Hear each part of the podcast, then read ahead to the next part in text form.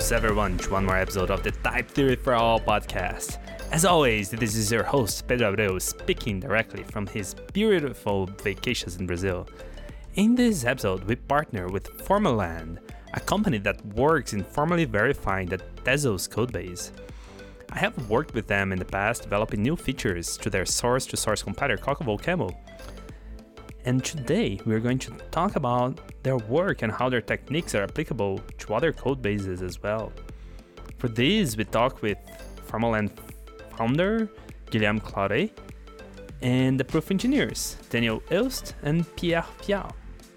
Before we get into this great interview, I want to remind you guys that we have a new support mechanism through Ko-Fi.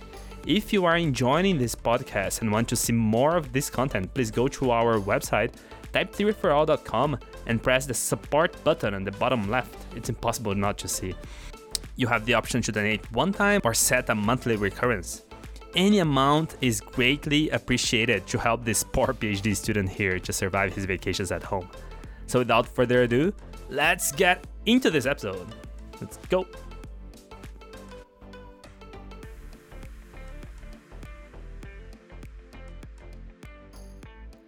Welcome, everyone, to one more episode of the Type Theory for All podcast. This is your host, Pedro Abreu, and it's my great pleasure to be here today with Guillaume Claret and Daniel Hilst. Welcome to the show, guys. Yeah, thanks. Thank you for the invite. Yeah, awesome. So we I we brought you guys here today to talk about Formal Land. What is Formal Land, Guillaume? Yeah, so Formal Land is uh, our company, and we are a company of uh, six people uh, right now, uh, working fully on a formal verification. Our uh, uh, customer now is uh, Tezos, uh, cryptocurrency, and we uh, verify the kernel code of Tezos that is uh, composed of uh, about uh, 100,000 uh, line of code. And uh, our main target is to uh, verify uh, programs written in uh, high-level languages as opposed to embedded systems. So we currently we work on the verification of the OCaml language, but we are interested in also into verifying languages such as Rust, Go, or JavaScript. And we uh, work fully with the proof system Coq and uh, verify some uh, high-level properties such as the absence of internal errors or the backward compatibility of releases. Uh, for now, we are fully dedicated to, to Tezos, but we are also looking for uh, other applications. Oh, nice. So how does how does the verification work? So you're you're saying that we we can write down programs in in a higher level language. In this case, it's OCaml, right? Yes. Yes, so the way we do it is that we uh, translate the code uh, to a proof system Coq. So that's a necessary step because uh, we write the proofs in the Coq system. So we have a, a first space pass where we uh, translate all the code with a tool Coq of OCaml. But uh, yeah, that we made uh, and on which uh, you worked also, Pedro, which we, we work also together. and we try to to keep the generated code as close as possible to the to the original OCaml code, so that there is no increase in in the the size of what we generate in Coq, and uh, we have a clear uh, uh, syntax so that we can write clear proofs. And after we express our specifications and we, we write the proofs on the generated Coq code and uh, generally it feels like the it was like if the original code was already written in, in Coq because uh, yeah but we don't use much uh, we, we try to use no encodings when we translate the high level Right. programs Yeah, it's it's it's it try, tries to be some sort of like shallow embedding and try to be Yes. as close as possible to both of them and be really readable, which is which is really nice. And yeah, it's so I remember that when when I was working there, there was some some features that weren't quite implemented yet, but it implemented a lot of things. So what are the features that it's does Coq of OCaml are able to handle nowadays, and what are the features that it's not able to handle nowadays? Yes, I think uh, still similar to, to what you have seen uh, when you were there.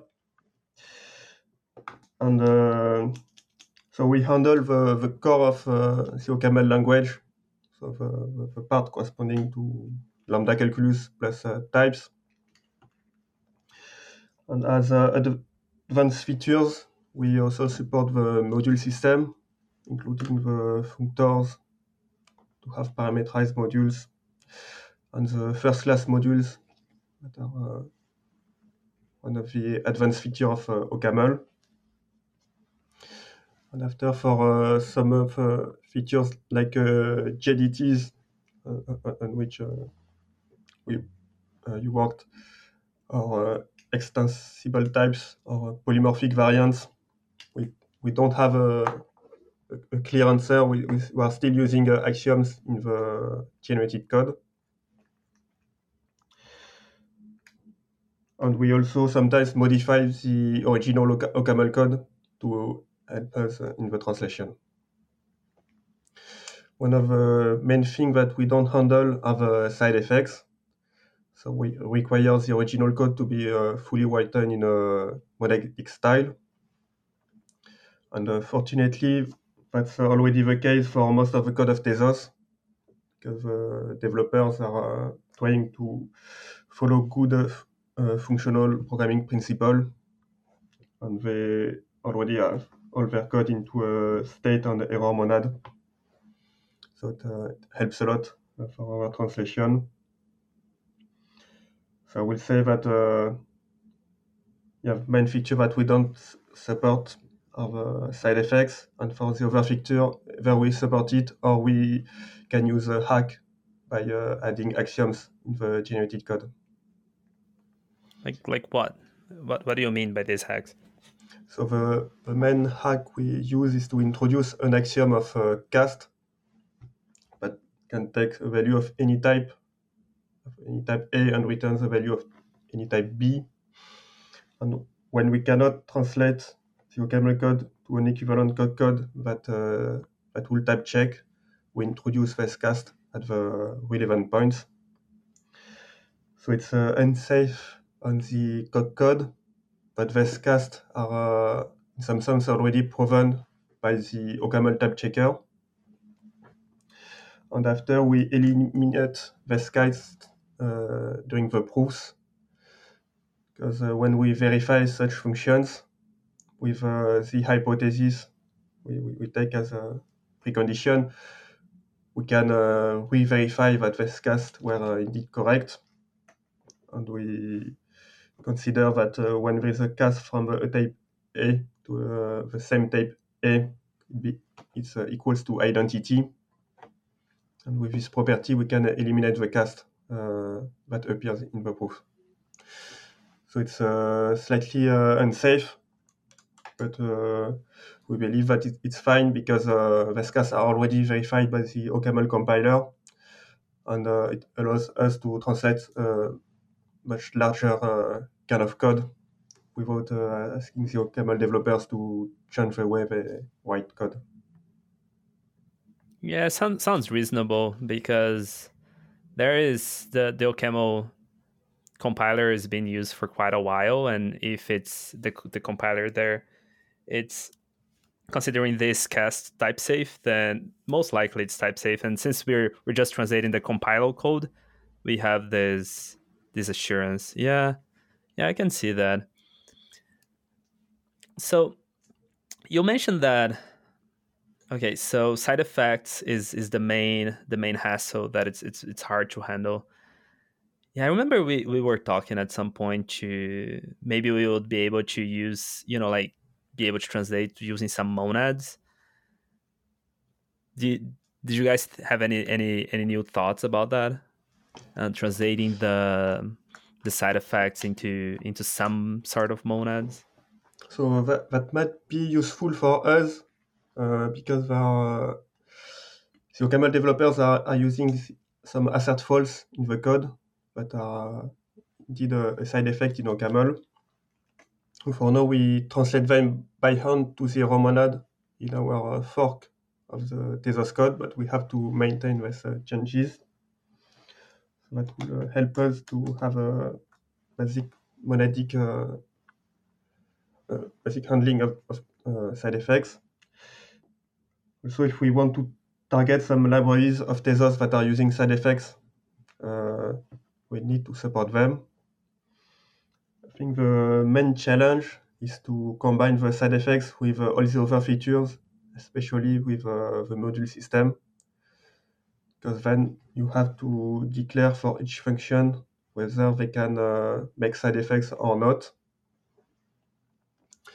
And uh, the same for functions that take other function as parameter, like uh, list.fold.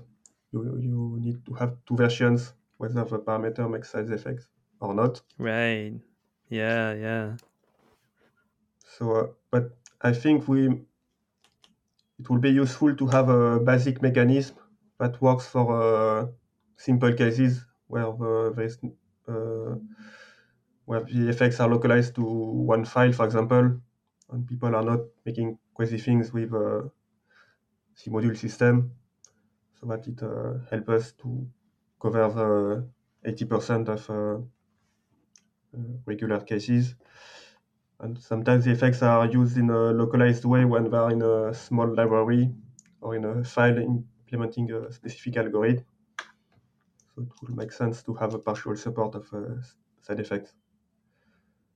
In uh, either case, it will be by translating the side effects to a monad uh, during the translation to Coq. Right, that's that's really nice. I also remember that one one difficulty that we that we had during the translation was that in, in OCaml there there is a notion of, of ghost types that sometimes they show up and there, there are some some type variables that are there but the programmer are not really talking about them. And then when you're actually writing them down in Coq you need those type variables. And in a sense they had to be generated. Like in, in, the compiler they exist but in the code they don't exist. And when you're writing Coq since Coq is a little more how can i how can i put it? I would say that the the um, the the, the, the compiler of Coq let's put it that way so like the interpreter the type system of Coq is kind of weaker than OCaml in the sense that OCaml is doing more for you under the hood is is solving more constraints. Let's let's put it that way. And in Coq, you have to write down those constraints. And in, in a sense, in Coq, they in the code they show up as some sort of proof, and you have to be more detailed on how you're writing your things. So these ghost variables, they these ghost type variables, they show up in in Coq, and you have to be very careful on how to handle them. Can you talk a, a little bit about about those? Yes. Yes, and uh, there are some uh, slight differences uh, between the type system of uh, OCaml and, uh, and Coq. And uh, it appears clearly when we do the, translation and we see some terms that are uh, very normal terms and are compiling without any problem in uh, OCaml and they are not in, uh, in Coq. So one, uh, one example is for the phantom types. When there is a, type parameter that is uh, only used to annotate uh, other types. In OCaml, it works fine uh, when we cannot, when this phantom type says polymorphic, when we cannot find a precise instantiation of it. But in, in Coq, everything has to be either polymorphically quantified or uh, instantiated. So uh, we have a special path to remove all the phantom types uh, when we do the translation to Coq. And there is also the, the issue of uh, uh, types such as the option type or the list. When we have a, an empty list in, uh, in Coq, we have to specify uh, the type of elements that are in this list. And uh, an empty list of, for a list of integers is not the same as an empty list of for a string. Whereas in OCaml, there is only a single empty list can be uh, converted uh, transparently from uh, an empty list of integer to an empty list of strings. And if OCaml does not know at the point of the code which empty list it is, it doesn't matter, it just go, goes on. So for uh, empty list, typically uh, we sometimes have to add an annotation in the OCaml code to help the translation uh, to Coq. Right. Yeah, I remember those. There, there, there are a bunch of very useful annotations that you can put with um, at, and then you can specify some annotations that will only be used by the Coq of OCaml. Those are really yes. neat. Yes. Yeah, the OCaml syntax is uh, well uh, thought. There is uh, an annotation mechanism that we use that allows to add annotation on, at any point of an OCaml program. So uh, on, on, the OCaml compiler, ensure that this annotation will not be used uh, to alter the compilation. So we are sure that we do not change the semantics of the code, but we can use these annotations for uh, our needs and uh, help the translation to, to Coq. Yeah, those are nice. So, what properties are you guys working on for for Tezos? So yeah, we are working on uh, several properties. The first one were the serialization functions. So for all the primitive data types, in order to, to save uh, the data on, uh, on disk, there are two functions defined to serialize and deserialize the, the data. Sorry, uh, serialize and deserialize what? The, all the data types uh, used by Tezos. Okay, what does it mean to serialize and, and deserialize here? So uh, it's that we have two functions, one from the data type to the binary code, and uh, in the, the other way around from the binary code to the data type. And we verify that these two functions are uh, inverse. And we uh, also explicit on uh, which subset of the type they are working because generally these functions are not uh, total. So uh, it also helps us to to explicit the invariance of the various data types that are used by the uh, Tezos code. So we we maintain verification for uh, most of these functions as the code of Tezos evolves. It's uh, generally pretty much uh, automated thanks from uh, some tactics by Daniel. So we have worked also on the storage system. So Tezos uses a low-level storage system that is a key value store. But on top of that, they have built many abstractions to have uh, APIs uh, high-level APIs such as uh, maps or sets to uh, access the, the, store. So we have not completed yet the verification of the system, but we have specified it and uh, that will be one of uh, our next target to show uh, the consistency of these layers in the storage system we have worked a lot on the smart contract interpreter. So in uh, Tezos, there is a small programming language that is uh, Michelson, in which uh, programmers can write smart contracts. So we we have shown that this uh, interpreter is uh, equivalent to a, a specification, uh, Mi-Cho-Coq, but uh, that is used by people to formally verify smart contracts. So the Coq framework that people use to verify smart contracts for Tezos is a proven uh, equivalent to the actual uh, OCaml implementation. So can uh, provide extra safety for the smart contracts that are verified uh, for Tezos. And uh, uh, it's, it's very important because the Tezos cryptocurrency has a particularity that the code can evolve regularly from the vote from communities. So every three or four months, there is an update of uh, the Tezos code. And for the for Michelson language, it means that uh, a few new instructions are added and some uh, may be uh, deprecated. So it's uh, important that we uh, maintain the fact that the specification that we have of Michelson is still up to date to the OCaml code.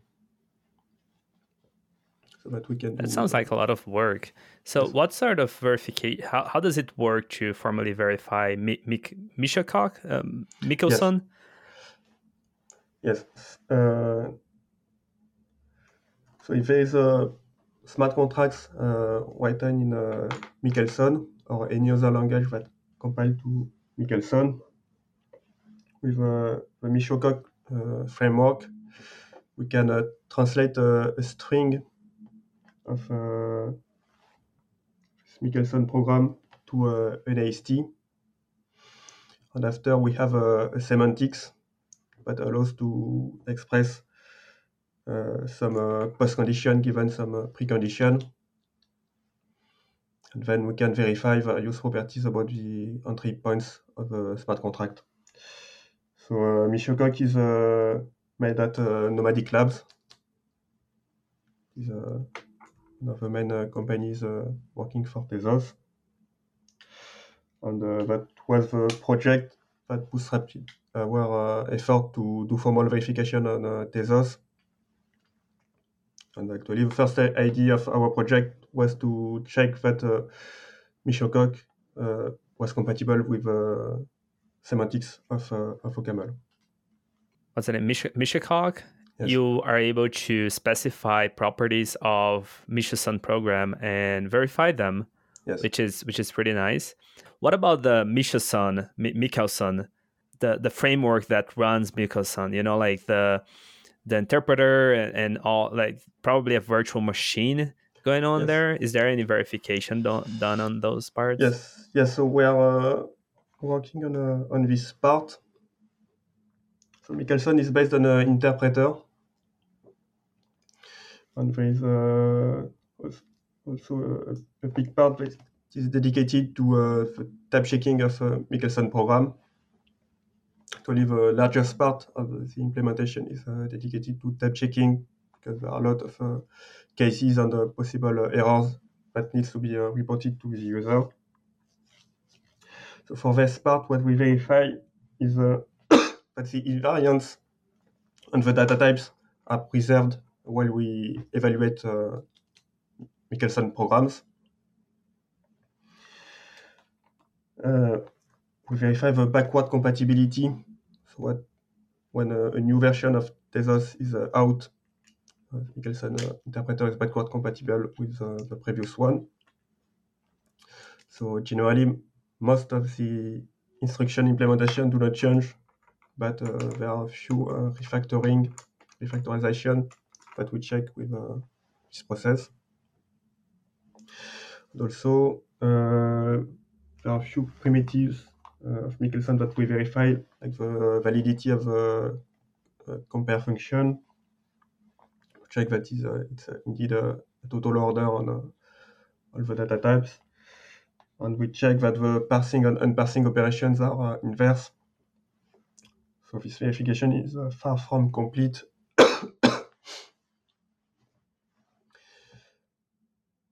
we have verified the parse and unparse function on uh, some uh, simple cases. But that uh, will be a, a, target to complete. Uh. Nice. That sounds like a lot of work. How many people do you do you have working on those things? So we are currently. How is your how is Formal Land organized? So for now we are fully dedicated to Tezos, and we are a team of uh, six people. Is uh, me who started the company, and uh, from that we are uh, all working full time on on Coq. We are all Coq developers, and we dedicate, I think, twenty percent of our time on maintaining the proofs and the on the translation on the translation to from OCaml to Coq to follow the evolution of the Tezos code. And the rest of the time is uh, dedicated to writing uh, new proofs on the code. Yeah, we work by yeah we, we work by a uh, project that have a duration of uh, two months. And uh, at the end of these two months, we make a report to the Tezos Foundation uh, to show them what we have done and after they tell us they, they are okay with our work and äh, and äh, what subject they would like to continue. So, if I understand correctly, so Tezos is a cryptocurrency that is very interested. Well, to put it in another way, it's a cryptocurrency that has smart contracts, and they're very interested in using formal verification to make sure that their framework and the things that they work with is is done properly and everything is correct. And they hire other smaller companies to help them to formally verify those things. And one of the companies is is nomadic labs and now you guys with Form, Formal Land. And that that's that's really nice. That's pretty cool. It's it's nice to see these ideas of of type theory of the things that we've only seen in the academia so far to be taken to the industry. So I, I personally find that very exciting. Yes. But yeah, so I've, yeah, I think that Tezos is the cryptocurrency that is the most focused on uh, formal verification. Tezos is a cryptocurrency that is the most focused of uh, formal verification, and uh, it's advocated by many blockchains like uh, Ethereum or uh, Cardano, etc. But to, to me, the only one that are taking this work seriously as of today is uh, is Tezos. And they yeah, have a yeah. project both for verifying the smart contracts themselves and the implementation of the code. And they invest in various domains and various proof techniques. So I think that uh, one of the difference between uh, Tezos and uh, other cryptocurrencies. Yeah, that's that's that's cool. That's pretty cool. But the approach that you use to formally verify those ideas in the blockchain or smart contracts, it's not it's not necessarily only for that, right? Because we have we have Coq of OCaml, and you can you can use that to formally verify many many other things if you want, right? Uh, yes, yes. So uh, I think the idea of restricting uh, ourselves to high level languages is useful because we can start from a code that, that is similar to what we can write in Coq. Uh, but the proofs and the specifications are simpler to express. So uh, our techniques uh, should uh, be able to work on uh, any other project that is written in in the OCaml language, but uh, also other languages. So, uh, like in uh, Haskell, they have a translator HS to Coq that is translating the Haskell code to similar looking Coq code. So it's this tool is very similar to what we have for for Coq for the translation from OCaml to Coq. And for uh, popular languages like uh, Rust, it may be possible to do a similar translation. So there is a, project Electrolyse for translation of Rust to, to Lean that was done. Oh, cool. I didn't know that one. Yes. So it works on a subset of Rust, but uh, I think it, it might uh, be useful to cover interesting uh, programs. Uh, there are some projects to, to work on the verification on Go. And uh, one very popular language is uh, JavaScript. I think it should be possible also to verify some JavaScript code, especially when it's uh, written in a TypeScript, because uh, then we have uh, all the type information. So they, they translate TypeScript to what? So so for now, uh, no one is uh, doing that, but I, I, think that the techniques we are using to translate OCaml code to, to Coq should be able to work also for other languages, including uh, TypeScript. Huh. I would. It's it's not clear to me, you know, like because there is a lot of typing information that should be miss kind of missing in a language like TypeScript, right? Hmm. I'm not sure how how how strongly typed TypeScript is. I would expect not not as much as OCaml or Haskell, right? Yes. Yes, so in TypeScript there are uh, various compilation options to um, uh, make the typing uh, more or less strict. So I think it depends on the policy of the developing team of a project written in a TypeScript. But uh, to me, if uh, a team is dedicated and wants to have a good type safety, it's possible to write TypeScript code that is almost 100% type safe. And uh, an advantage of uh, TypeScript compared to languages like uh, Haskell and uh, OCaml, I think is that yeah, the, the, the, type features are less advanced, so it means more simplicity for us to do the translation to, to Coq. So especially some features like uh, GADTs that are hard for us with uh, OCaml or the module system. Uh, they don't have that in TypeScript, so that would uh, simplify uh, our life. They, are, they have also some things that are uh, more complex, and they have some uh, special way to handle, for example, the, the, the sum types by using encodings with field names in structures.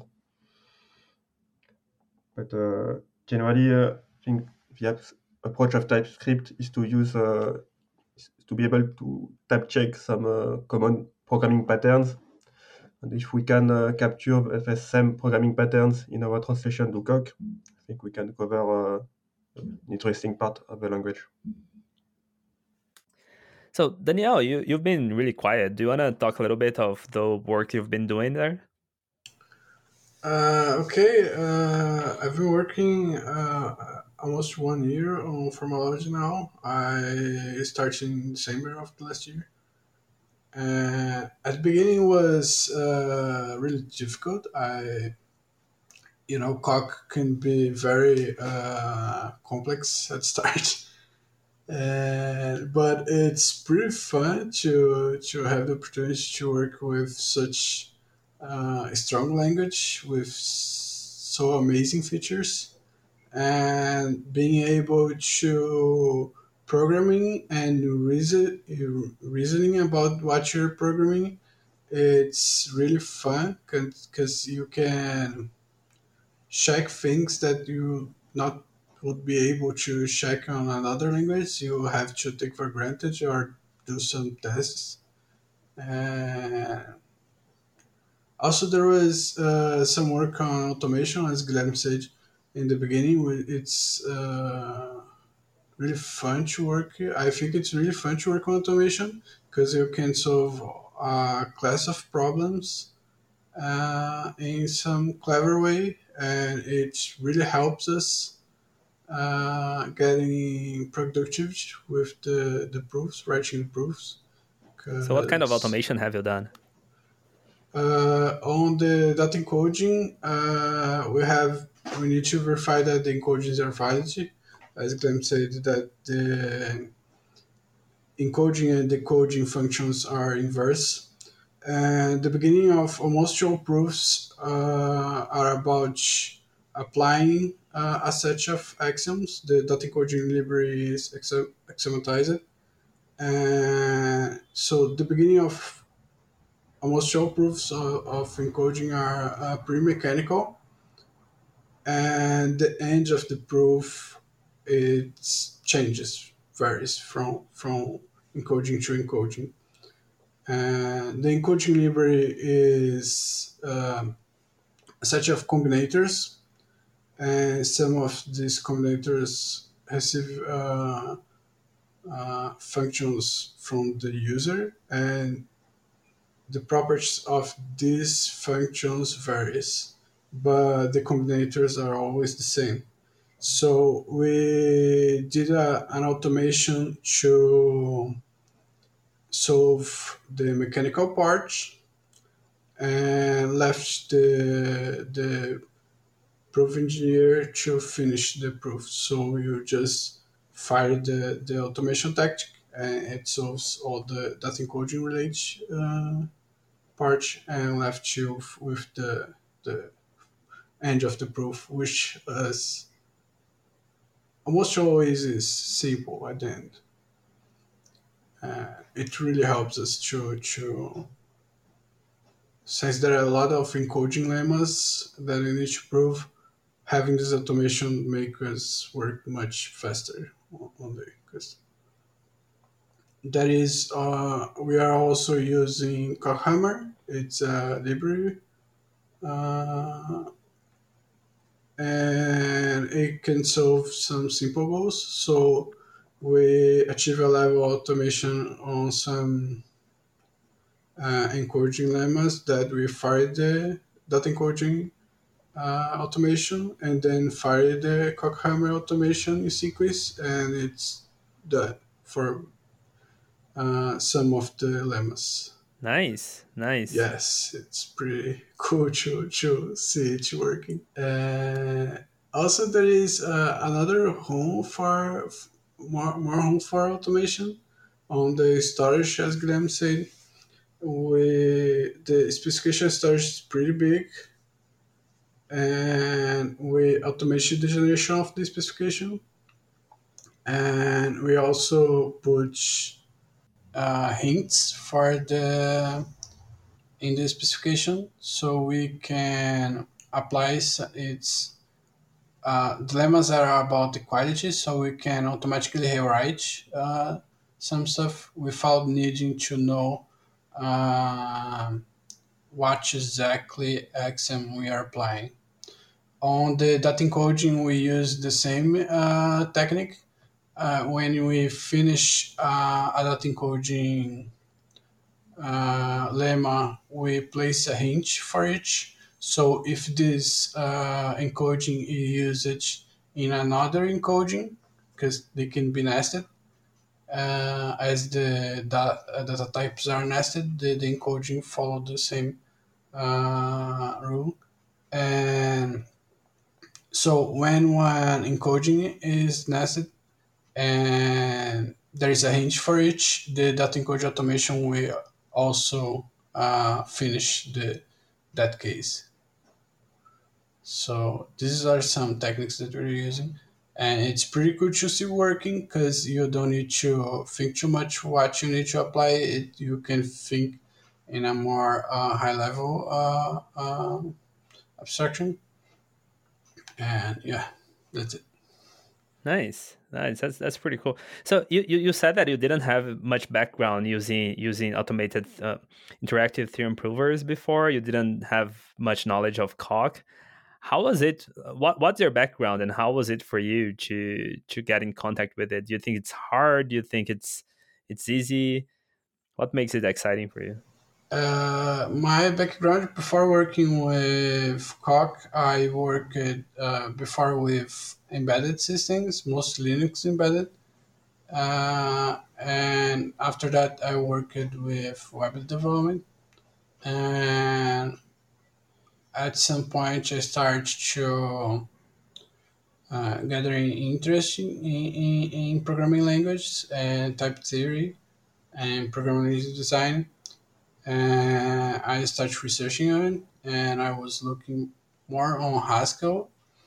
And at some point, I came across the the job uh, position, and I submitted for Glam, But at uh, that point, I did have experience with Coq, and the beginning was really uh, tough because uh, when you're learning something new, every little detail is something new to you. It's uh, a little overwhelming because uh, you need to think uh, about a lot of stuff, and that it's when you are when you're programming on language like uh, or Haskell or C Sharp that I had experienced before, uh, the type system is in case of C Sharp, the type system is so simple because your types is just something static. They will not compute.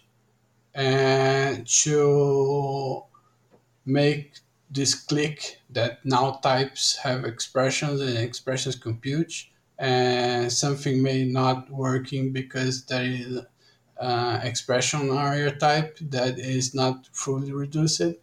It takes uh, some time to to understand and to get comfortable with this. I think this was the most uh, difficult part to have this click that oh now types are as much as complex as the programs. So it is. It's that, that's the power of dependent types. Like types and programs, they they kind of become the same thing in a way. They're not, but they are. it's weird. okay, so well, thanks for joining us, Pierre. Um, how, how, do you how do you say your surname is Pierre Vial? Pierre Vial, yes. Well, Pierre Vial. very different from uh, English. Okay, yeah. Th- thanks for joining us. Welcome. So, um, do you want to tell us a little bit of the work you've been doing in Formal Land? I was the last to arrive at uh, Formal Land at the beginning of uh, October. Well, onboarding was uh, tough uh, as well, so I helped uh, helped um, uh, verify some um, high-level files in the Tezos protocol. Um, so it was the first time I, did a 500 line proof to verify to verify one of the of the functions and um, well, uh, mostly doing a formal proof, trying to understand uh, how to to uh, work with a big project because uh, before in academia I was never uh, confronted with such such a big thing. And uh, actually, I had only uh, a small glimpse at uh, all the functionalities uh, of Coq because I mostly used uh, the the low level ones. So, but uh, now I have to to deal with the the whole ecosystem. I'm curious now. What kind of thing got you by surprise that Coq can do that you didn't know while doing your your PhD? I think. Um, well, uh, my PhD was not about Coq, but uh, my last postdoc, uh, I, I, developed a, a, plugin for Coq in my last postdoc, and um, I was mostly using um, um, new uh, new tools, tools which were uh, being developed. So um, basically, uh, I was uh, uh, writing proof terms in Coq that is very low level, and I didn't have that much automation at hand.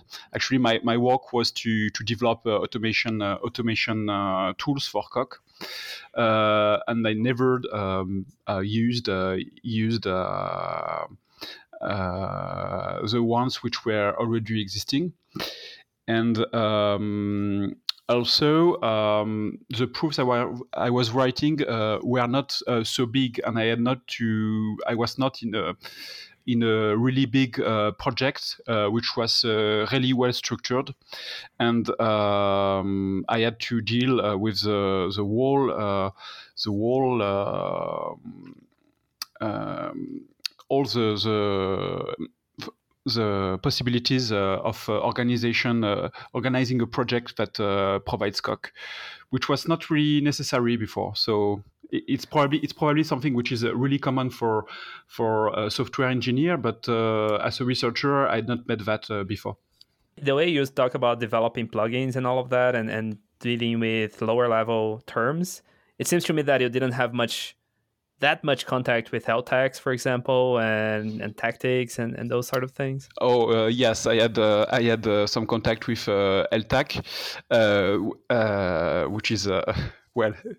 Um, which was really a, mess for when I was doing research, but now we we are doing um, um, more um, more day-to-day tactics. Uh, well, the problem uh, with uh, LTAC is uh, is it's very very uh, uh, unpredictable, and I don't know. I'm still I'm still learning a lot about the Tezos project and the Formal project as well. But in the long term, I would like to to see in what kind of um, of alternate uh, uh, automation plugin we could uh, use to to to handle more smoothly the the mundane parts of the proofs. Mm-hmm. Right. Nice. Yeah, that's that's pretty cool. So Guillaume, I have a question for you. What are other projects do you think that this approach for you know translating OCaml code base and doing the proofs there? What what other kind of projects do you think would be suitable and reasonable to work with for for you guys for Formal Land, for example? Yes, I think that a, a big target are the smart contract languages. So either uh, smart contract languages for Tezos or for uh, other platforms can translate to, to Coq because there is uh, quite a lot of demand to formally verify smart contracts as uh, very regularly some uh, security attack with uh, millions of uh, dollars worth of value that are uh, stolen.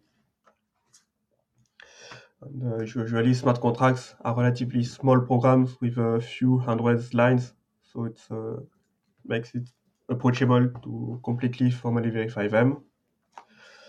But from that, there are the other cryptocurrencies uh, on which we can uh, apply similar techniques. I would say that there are around 10 uh, main cryptocurrencies uh, implementations uh, right now. Generally, they are written. Uh, are there other cryptocurrencies that are written in OCaml?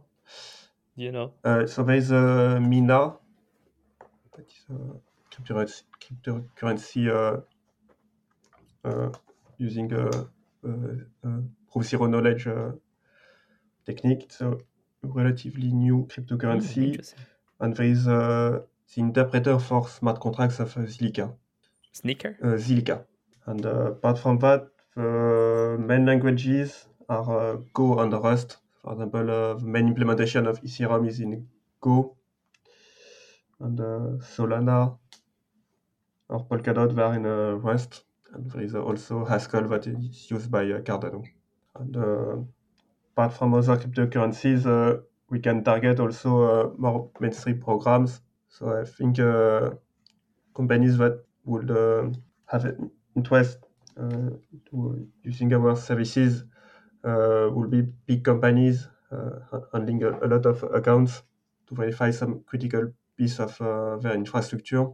So I think that a company like Twitter or Airbnb, they have a, a lot of uh, accounts, um, and I uh, I believe that uh, formal verification uh, could be applied to a few of their components uh, to make sure that there are uh, no bugs and also that the code is well maintained. Because when we formally verify some code, we also verify that the quality of the code is is there.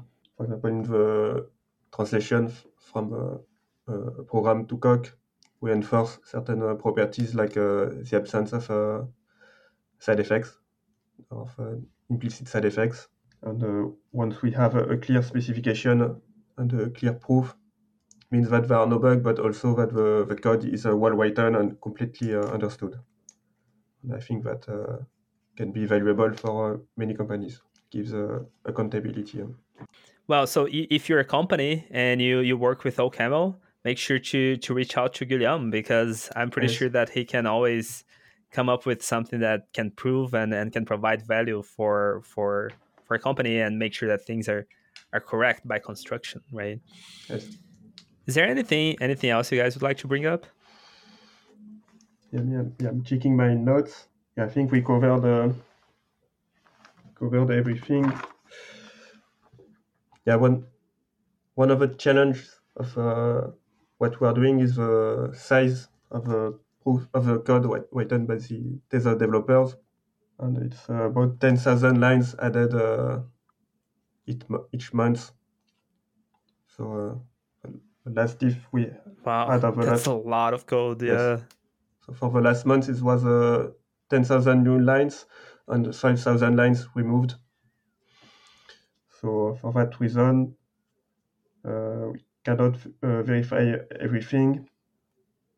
We have to skip some uh, complex properties, and uh, yeah, it takes time also to, to maintain the, the code when the code changes. So there are a lot of challenges uh, as for software engineering and to, to be able to maintain all the proofs. But we, we, we try to find our ways every time uh, a new code change is introduced in, a, in a, the Tezos code, or every time a, a new feature of OCaml is used, so that we can find a way to, to verify things. Is there an example of while you were trying to do a proof of correctness, you found a bug and you reported to Tezos and they had to fix it, something along those lines? So the, yeah, there have been a few examples few small examples. So the, we have found a, an issue, for example, on a serialization function, and it was uh, reported and fixed on, on, the master branch. So it was still a development code. It didn't uh, have an impact on the production code, but uh, we were able to, to, to see it uh, quickly. Nice. You could you could catch it early enough so that it didn't actually catch the public. Yes, that's good. Yes, and uh, in general, uh, we found very, very, few bugs, and I think the, the code of Tezos is uh, well written in a purely uh, functional way, with a lot of uh, abstractions that are isolating the modules so that they are correctly uh, used, and a lot of tests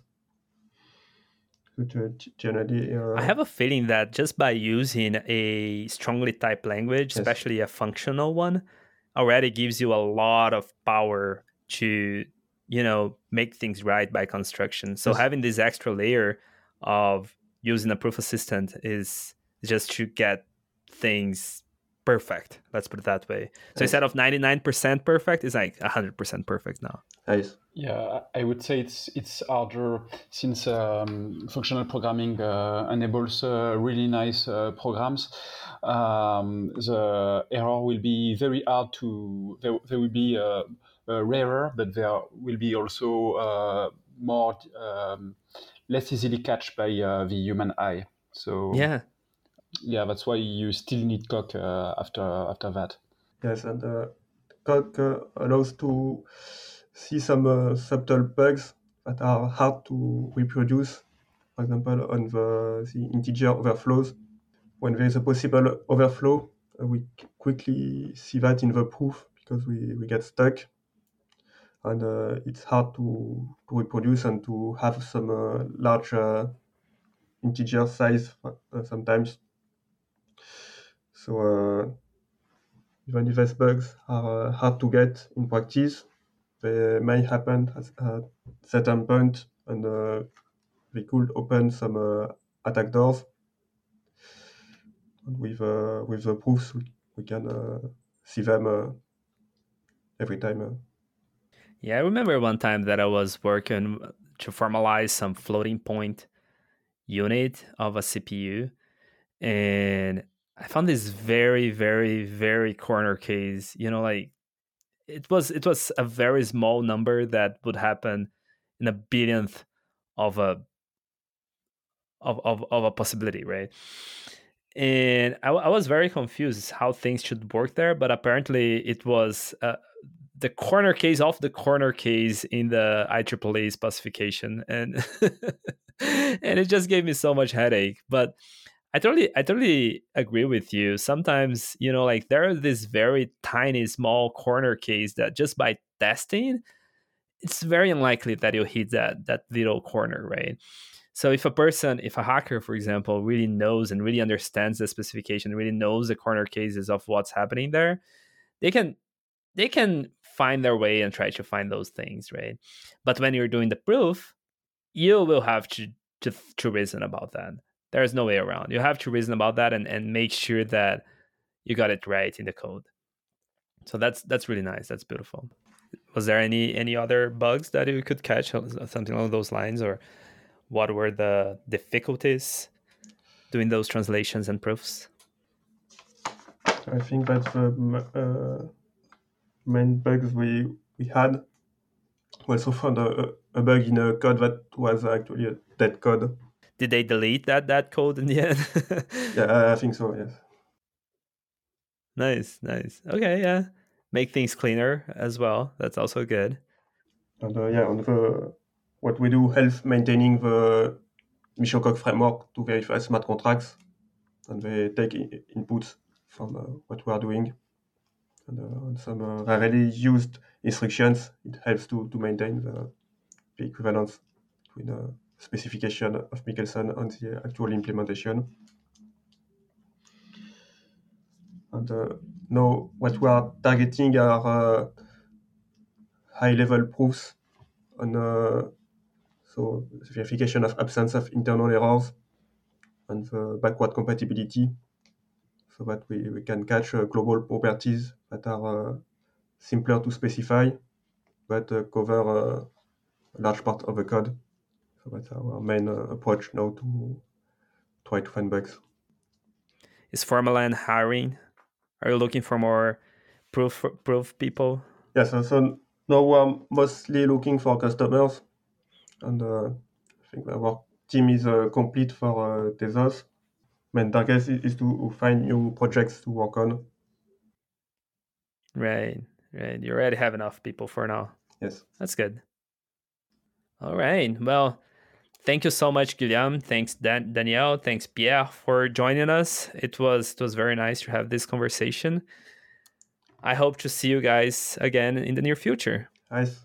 So good luck continuing to translate the the Tezos code base and to prove things over there. Make sure that they're not gonna have what what what was the name of that big hack that they have on, on Ethereum that that one time that was lost a lot of cryptocurrency there. There was a bug in Ethereum that that caused the the the the, the fork to happen for Ethereum Classic. And I forgot that there is a name for that bug, and it was just DAO. Yeah, the DAO attack, DAO attack, something like like that, right? make sure that's not gonna happen with Tezos, please. So. yes. uh, yes. Well. Yeah. Thanks for uh, the invitation. It was a pleasure to talk to you and answering uh, all the questions. I think it's uh, always good for us to be able to present our work and uh, have an interesting discussion. So, thanks for the podcast. Awesome. Yeah. Thanks so much for coming.